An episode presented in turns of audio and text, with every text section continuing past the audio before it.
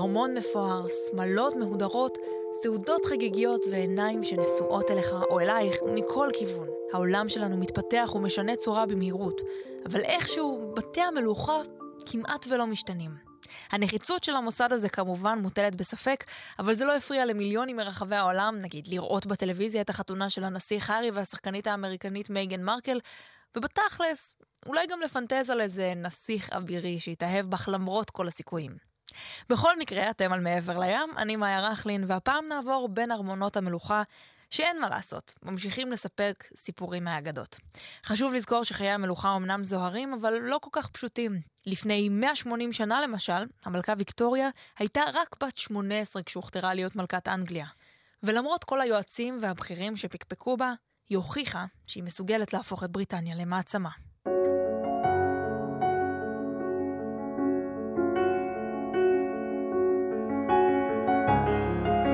אמא העירה אותי הבוקר, בשעה שש, וסיפרה לי שהארכיבישופ מקנטברי והלורד צ'יימברלין כאן.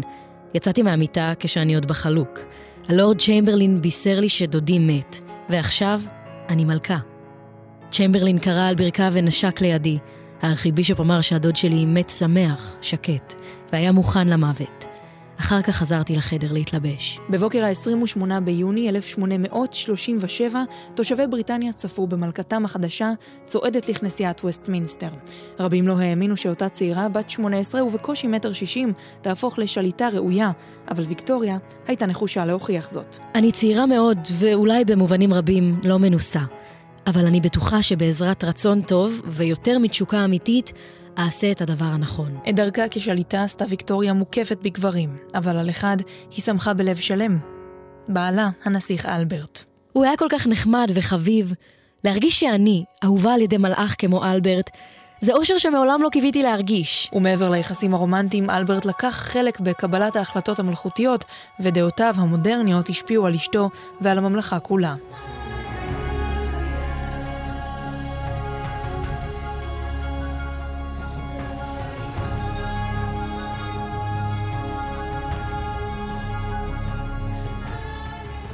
לא רק תמך וכמובן אהב את רעייתו, אלא הוא גם יזם בכמה פרויקטים בהנדסה, וזו תרומה חשובה ביותר. ויקטוריה, כמו שאמר הדוקטור נתן ארידן, הסתמכה על בעלה עד להפסקת הפעילות המשותפת של השניים, כשאלברט מת בגיל 42 ממחלת הטיפוס. כשאלברט מת, אה, היא באמת אה, לבשה צבע שחור, ואפשר באמת לחלק את ה... הכהונה שלה בחלק שלפני אלברט נפטר ואחרי. במהלך 63 שנותיה על הכס הפכה בריטניה לאימפריה הגדולה בעולם, וויקטוריה, הסבתא של אירופה כמו שקוראים לה עד היום, הפכה את המונרכיה לשלטון המודרני שאנחנו מכירים. וגם בסוף, בימיה האחרונים, היא תמיד המשיכה לחשוב על נתיניה. כתבתי הודעה שהופצה לכל האימפריה. מהלב שלי, תודה לתושבים האהובים. שהאל יברך אותם.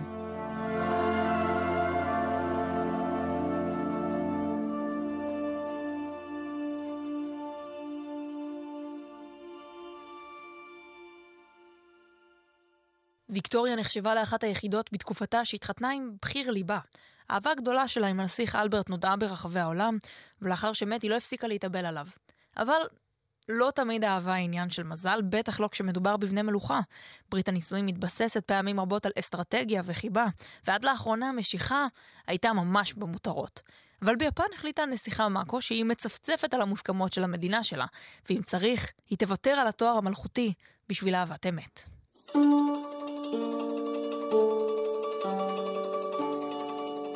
הנסיכה מאקו הסעירה וריגשה את העם היפני כשבתחילת השבוע הודיעה כי היא מוותרת על התואר המלכותי שלה על מנת להתחתן עם בחיר ליבה. なかなか想像の範囲に収まることではないと思いますが、小室さんと共に温かく居心地がよく笑顔あふれる家庭を作ることができれば嬉しく思います。 למרות שקשה לי לדמיין איך נקים בית, זה יהיה נחמד לנהל משק בית חמים ונוח עם מרקו מורו ולהביא לעולם משפחה מלאה בחיוכים, אמרה הנסיכה מקו במסיבת עיתונאים לאחר שקיסר יפן אישר באופן רשמי את אירוסיה. אז מיהו אותו אלם חמודות שעבורו מאקו בת ה-25 עוזבת את הכס? מדובר בקיי קומורו, בוגר אוניברסיטה יפני, גם כן בן 25, שעובד בחברה משפטית. הזוג נפגש לפני חמש שנים באוניברסיטה בטוקיו, ותוך שנה הציע קומורו לנסיכה נישואים, למרות שהודיעו על האירוסים רק במאי השנה. So.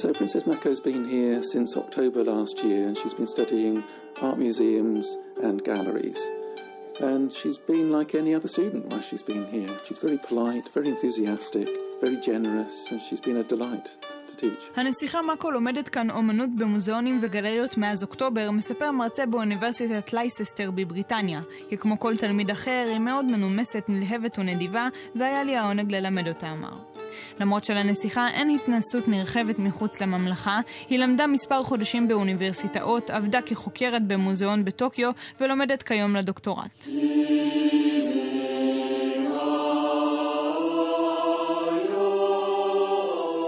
החוק ביפן, שנובע ממסורת של 2,600 שנה, מאפשר לגברים במשפחת המלוכה להתחתן עם פשוטות עם ולשמור על תארם המלכותיים, אך הנשים נאלצות לוותר על הכס אם הן מתחתנות עם אזרח מן השורה. 天皇陛下のお許しをいただき婚約が内定いたしましたことを誠に嬉しく思っております ידעתי מילדות שאאבד את התואר המלכותי שלי ברגע שאתחתן, אמרה הנסיכה מאקו. בזמן שמילאתי את חובותיי כבת למשפחת המלוכה כמה שיכולתי, טיפחתי גם חיים משלי. החוק היפני הוא לא רק סקסיסטי, אלא גם לא מעשי. משפחת המונרכיה היפנית התכווצה בעשורים האחרונים וניצבת לקראת מחסור אפשרי ביורשים גברים, שהם היחידים שיכולים להפוך לקיסרים. למעשה, לנסיכה מאקו לא הייתה אפשרות אחרת, משום שאין גברים נוספים במשפחה המלכותית שבאפשרותה לבחור בהם כחתנים. 真摯に受け止めております宮様はそれらのことを感じさせない配慮を常に私にしてくださり 今日までとても自然な気持ちで過ごすことができました אני חש אחריות כבדה להינשא לנסיכה מלכותית, אבל הנסיכה מאקו תמיד הביעה כלפי התחשבות וגרמה לזה להרגיש טבעי. מעתה והלאה אעשה את המיטב עבורה, אמר קומורו, ולמרות הטרגיות שבעזיבת הכס המלכותי, הנסיכה מאקו תקבל מענק תנחומים בשווי של יותר ממיליון דולר לקראת חיי האזרחות.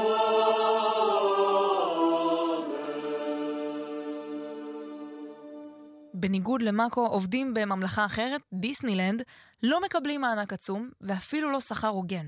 מתחת לאיפור של שלגיה ולחליפה של מיקי מאוס עומדים אנשים שלא מסיימים את החודש ולא מצליחים למלא את המקרר. We hope that it will be unlike anything else on this earth, a place of hopes and dreams, facts and fancy, all in one. אי של תקוות, עובדות ופנטזיה באותו המקום. כך הציג וולט דיסני את ארץ החלומות שבנה. עד היום נחשב דיסנילנד למקום המאושר בעולם, עבור כולם, חוץ מאלה שעובדים בו. When you wish upon a star, makes no difference who you are. Uh, my name's Glendana, and I'm a Disney worker. דיינה שבלין, בת 58, עוברת מבית לבית באנהיים שבקליפורניה ומחתימה שכנים על עצומת תמיכה בעובדי דיסנילנד. המטרה לגייס 21 אלף חתימות, ובזכותן להעלות את שכר המינימום מ-11 ל-15 דולרים לשעה. We have been in contract negotiations with Disney in the past. Political power that they have and the political will that they had was very difficult for us to beat them back. ניהלנו משא ומתן עם דיסני, אבל קשה להתמקח איתם, מסבירה עדה בריקניו מאיגוד העובדים של החברה. הכוח הפוליטי והעקשנות שלהם הקשו עלינו. לפי סקר עובדים בשביל העכבר, שפורסם לאחרונה בארצות הברית, כ-11% מעובדי הממלכה איבדו את ביתם בשנתיים האחרונות, ו-68% סובלים מרעב. הנתונים הללו הם תוצאה של נוסחת הקסמים, עבודה תובענית, שכר זעום ויוקר המחיה שממשיך לעלות. You've got a friend in me. בעצרת מחאה שנערכה השבוע לצידו של מיקי מאוס התייצב הסנאטור ברני סנדרס, המועמד לשעבר לנשיאות ארצות הברית, וקרא די להזנחת העובדים.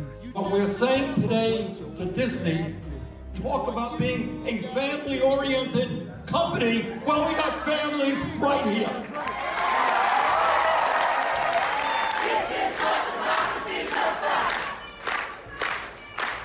דיסני מציג את עצמו כארגון משפחתי, אבל מתעלם מהמשפחה שממש כאן.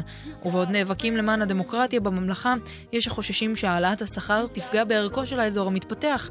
ביניהם טוד אמנט, נשיא חברת לשכת המסחר של העיר אנהיים, בה שוכן אתר דיסנילנד. They're unhappy with the progress they're making in that specific job or in that company. Their choice is to go and find another job. Where is it the responsibility of the employer to cover that? Their job is to provide a job. אם הם לא מרוצים בעבודה מסוימת או בחברה, שימצאו עבודה אחרת. זו החלטה שלהם. למה המעסיק אשם? תפקידו הוא לספק עבודה. ומנגד עובדי פארק השעשועים, ביניהם דיינה שנמצאת שם כבר שלושה עשורים, לא רואים מקום אליו יוכלו לעזוב. כלפי חוץ, דיסנילנד כנראה תישאר עולם קסום בו חלומות מתגשמים, אבל נראה שכדי לפתור את הבעיות של העובדים, הם יצטרכו קצת יותר מכישוף. בין אם זה בדיסנילנד אורלנדו או ארמון בקינגהם, חייהם של אותם אנשים שמתגוררים בתוך הארמונות המפוארים שונים ממה שחשבנו. יש בזה גם משהו מנחם, לדעת שמאחורי הבגדים המפוארים ותמונות הפפראצי מסתתרים אנשים אמיתיים ממש כמונו. מצד שני, גם נחמד לחשוב שיש מי שחיים ממש כמו באגדות. תודה לארוחות שלנו, ליאור ארליך ויערה גם מחורי. אני מאיה רכלין, נתראה כאן בפעם הבאה באפליקציה ובאתר של גלי צה"ל וגלגלצ, או ביישומוני הפודקאסטים שלכם. להתראות.